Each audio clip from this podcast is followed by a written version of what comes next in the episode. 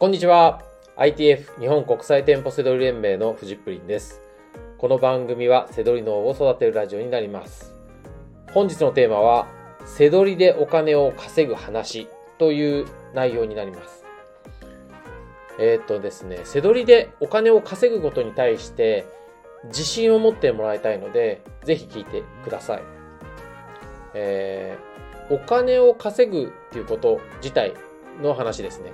なので、これ、あらゆるビジネスで一緒なんですけど、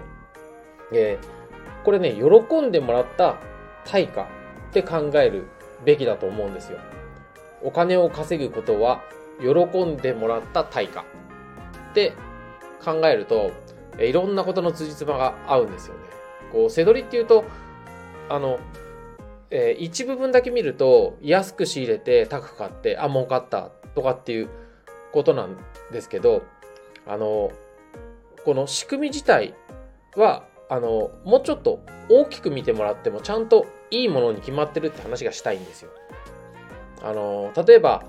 ほとんどの方が会社員なわけですよね。会社に勤めてお給料をもらう。僕もそうだったんですけど、えー、これも喜んでもらった対価がお給料だと思うんですよ。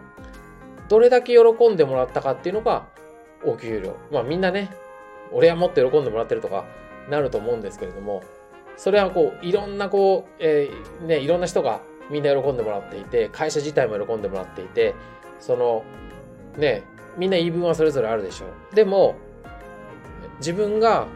えー、社会に対して、世の中に対して喜んでもらった対価がお給料で、大体そういう風になってると思うんですよね。あの、アルバイトでも、ね、すごい高額のアルバイトもあるありますし、えー、会社員でもね、安いお給料もあれば、ね、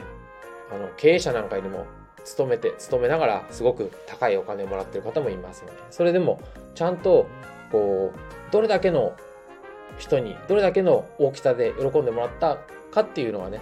対価になってるはずなんですよ。だから、自慢はお金にならないですよね。当たり前ですけど。あの人すごい器用だとか、僕器用なんですよ。自分で言うのもなんですけど。いろんなことできるんですよ。でも、それは、ね、器用なだけじゃお金にはならないですよね。それで、そのスキルを使って喜んでもらって、それがビジネスになって、ね、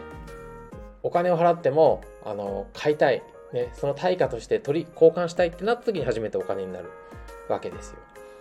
だから YouTube は